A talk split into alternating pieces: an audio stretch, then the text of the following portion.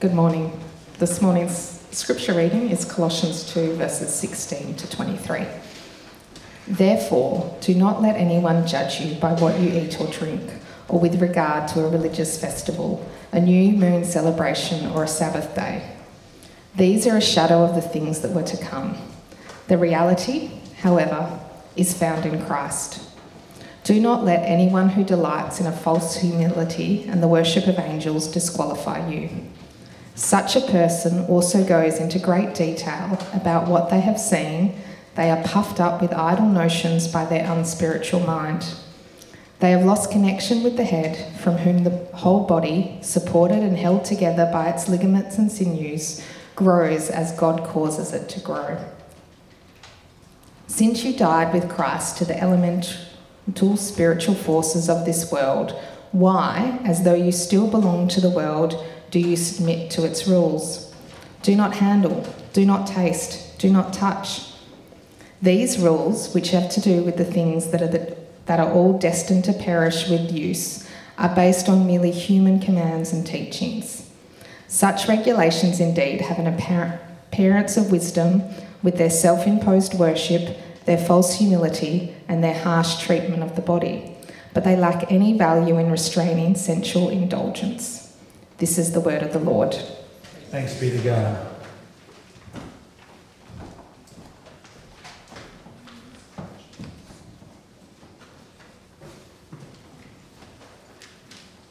Well, um, we are getting close to one of my favorite times of the year, actually. Um, uh, spring is awesome, uh, and summer is great. Uh, and in summer, what takes place in Freo at the Fremantle Arts Center is uh, on Sunday afternoons at 2 o'clock, and this is a, a non paid um, advertisement, by the way. Uh, they have uh, music groups that come and sing, usually two, sometimes just one, at two o'clock, and it usually goes till about four. And um, they sing for free. And you get to come in and sit down and participate. And it is awesome to sit there in the beautiful grounds of the Fremantle Arts Center and listen to sometimes music that you know, sometimes music that you don't know. But what I've discovered in that is there are people that engage in those times in multiple different ways. Um, so some folks go and they get there early because they want the best spot. And so they put out their blanket or their couple of chairs and maybe even a little table and they have their picnic and all these little fancy accoutrements that go with it. And they sit there and they pour their wine and they eat their cheese and they're very, very bougie. I, I like it a lot uh, in that way. And so they do, that and they enjoy the concert then. And you'll see them and they're catching up with their friends that do the same thing. Then you have those who get there a little later uh, and they start kind of looking around for the people that they were supposed to meet. Uh, who probably got there earlier and, and they kind of are bouncing around even as maybe the music is starting. And then when they finally find them, there's a little bit of a celebration and they all kind of gather around. And then somebody gets pizza and somebody goes get the drinks and they kind of are just kind of a mess. And then usually there are those who I would say I'm part of this group that you get there and you lay down and then you promptly go to sleep. You take your nap in the sun, uh, and the music just sort of washes over you. And then there are also those who are there, and they usually are up closer to the stage, and they are dancing, or what could be called dancing. Um, some of them maybe not the best dancers, uh, but they enjoy the music and they are uh, dancing around and really getting into it. Now, if you're sitting there and you're participating in this, we can fall into that place where you go, why would anybody get here late? Why wouldn't they get here on time so that they could actually, or early even, so they could get the best seat? And they're disturbing me. Or you might be like, why is nobody else up dancing? Come on, this is a concert and we should be enjoying this. Or, you're like me, like, so you really aren't really paying attention to what other people are doing and thinking, why wouldn't anybody, why is not everybody asleep right now? Like, this is the perfect place to take a nap. Our, our lives are somewhat like that, right? We, we tend to operate in that place where we will inevitably look at what others are doing in the way that they're doing it and think they're doing it wrong.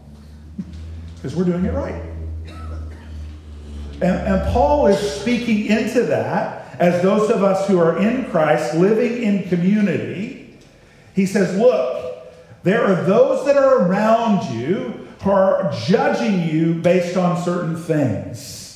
Now, he points out a couple of different ways. He, he, he says they're judging you by uh, what you eat or drink or whether or not you're following um, the, the festivals and Sabbath. Or they're judging you because you're not quite worshiping in the right way. You're not actually worshiping, either worshiping angels, or it also can be read worshiping with angels.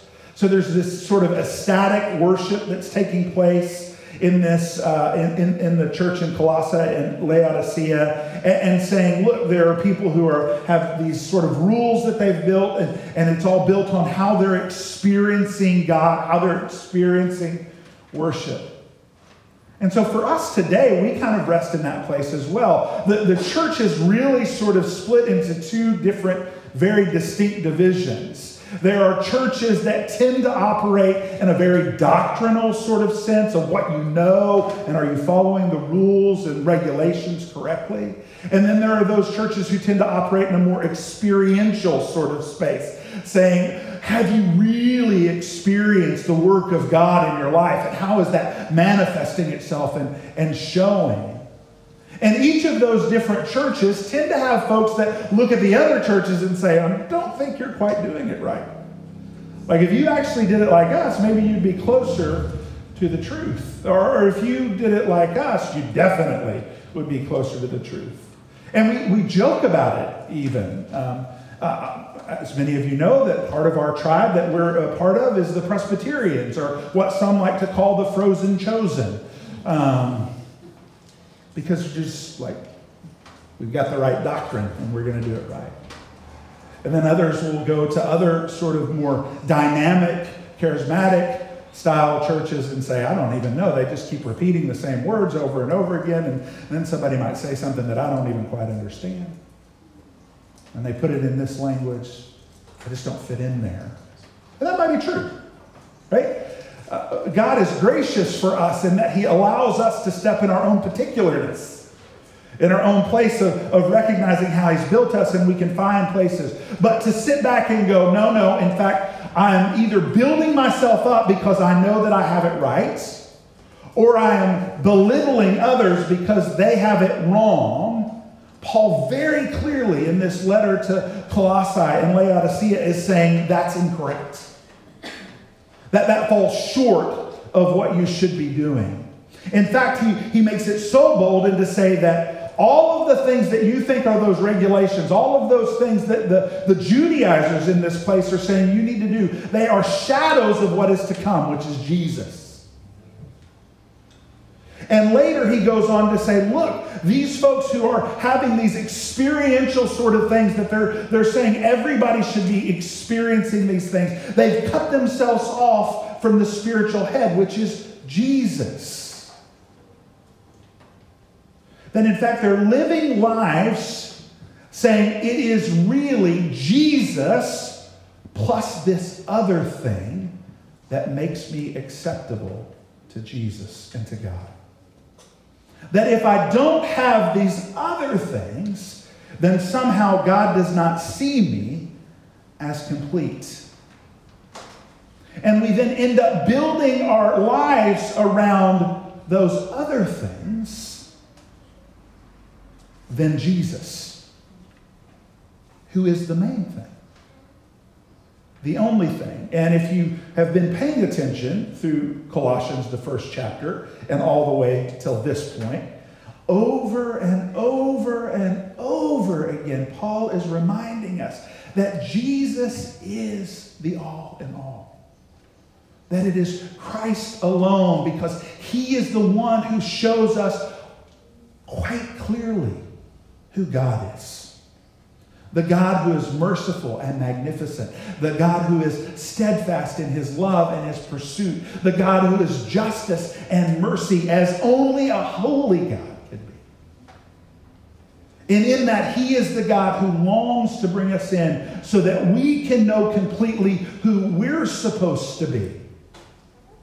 and begin to recognize that all life, every bit of my life, all of my worship, everything that I want to be attached to is found clearly in Christ alone. And so he's saying to them, don't let people do this. Don't allow them to add things to Jesus. Because even though they have the appearance of wisdom, and even though they might be good to stop you from doing some things, they are not the thing that will transform you and change you and make you who you're supposed to be. At best, they are behavioral modification tools that give you an appearance of righteousness, where your heart is desperately shrinking on the inside because it's so turned in on itself believing that I've got to figure out the other thing. Now, why is that? Why, why do we have a human proclivity to move in that direction? I think there's two reasons. One is either because we're scared of other people. There's fear that drives that. A fear that is like, well, I, I want to make sure that I'm accepted and loved by those people that I'm gathered with. And so I don't know that I want to do something outside of the norm. Like, I feel like uh, um, everybody else is kind of reading this passage this way, and so I must need to read it that way. Or everybody else does Sunday this way. Or this is what I know, because it's what I grew up in. So it must be the right way to do it. And we're fearful of what others might say about us. Uh, the second reason why we do that is because we're arrogant.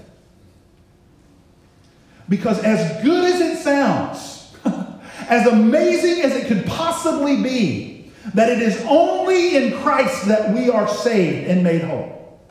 As, as mind blowingly unbelievable as it is that I cannot do anything to save myself or make me who I'm supposed to be, but Jesus has done it and He's done it already. There's still this part of me that wants to go, can I get a little credit though? Can, can I please just like a pat on the back? And we forfeit the embrace of the Father for a pat on the back for some good thing we maybe have done. Now, this is not unusual. So don't feel beat up. And if you do, let me apologize. That's not the point. This is something that's been going on since the beginning of time.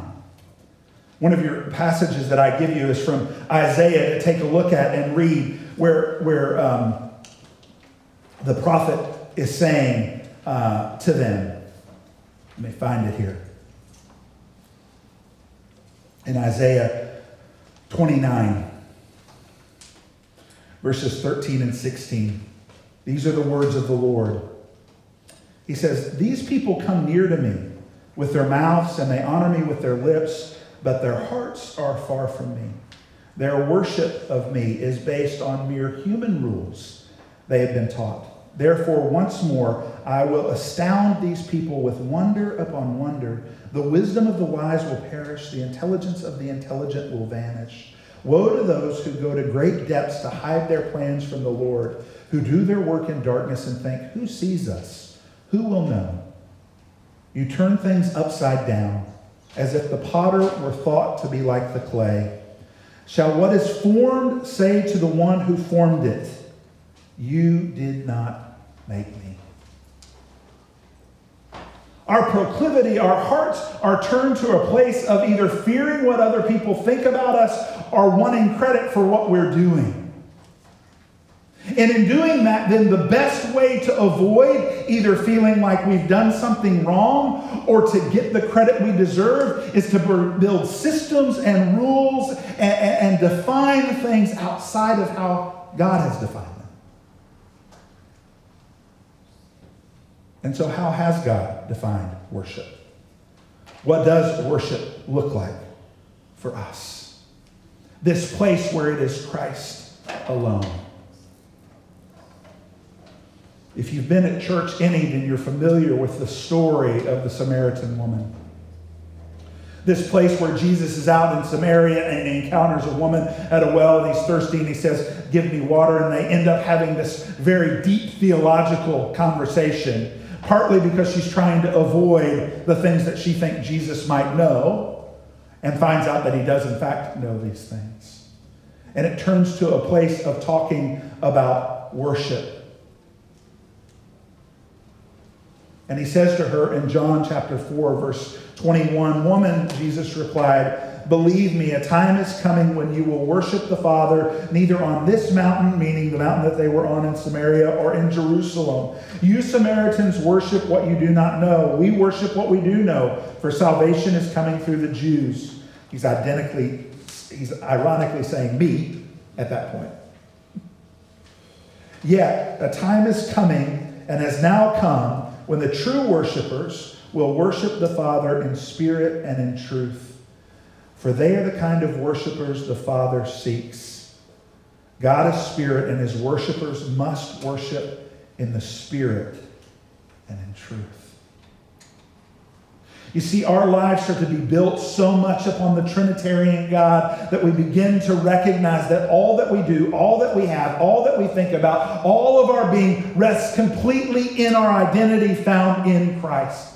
That everything else moves from that to be secondary and third and fourth and fifth. Not saying that those things that are second, third, fourth, and fifth are wrong or bad or encumber us in some ways. The problem is when we lift those secondary and third and fourth things up to being the ultimate thing in our lives, that our identity rests on the way that we worship God instead of the God that we worship. That we then find ourselves catapulted back into that place where we are doing external actions and our heart is shriveling up. But because God calls us to worship in spirit and truth, we recognize in that place then that He is not only the object of that worship, but He is the source of which that worship springs from, and He is the stuff that makes that worship happen. You see, He says they must worship who? The Father, God, the head of the Trinity, the one who leads forth and has ordained all things. That's the object of our worship. The source of our worship is within the truth. Knowing who Jesus is as he resides and shows forth completely who God is. And then the stuff that makes it happen is the Holy Spirit that is residing within us, that we experientially can move into a place so that there doesn't have to be a division in our own hearts and minds between right doctrine and right experience.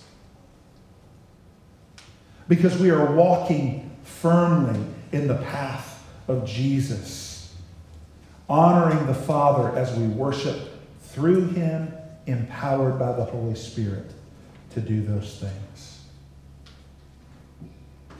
Now, if we stop and think about the Fremantle Art Center and the musicians that are playing there and the concerts that are going on,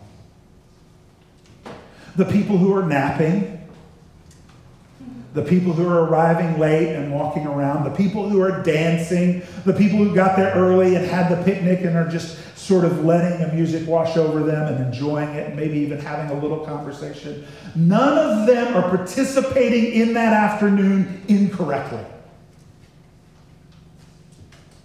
The only people who might be participating in the afternoon correct, incorrectly are those who would dare to get on stage with the performers and try and take over the concert.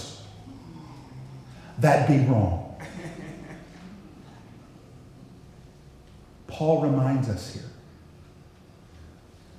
that it, when it is not Christ alone who is the object of our worship and life, we have climbed on stage and added something. But he empowers us through Holy Spirit to see God high and lifted up so that we can walk in community in Christ alone. Let me pray for us. God, you are mighty and merciful and true, and you are worthy of all our praise and honor. And so we give this to you today as broken as it is because you take our brokenness and you make it whole. And so it's in this that we say, if there are things that are not from you, let them burn up and go away. But if there's anything that have been said that is from you, let it take root in our hearts and bear good fruit to you and bring you glory and honor and praise. In Jesus' name we pray these things. Amen. Let's stand and respond together.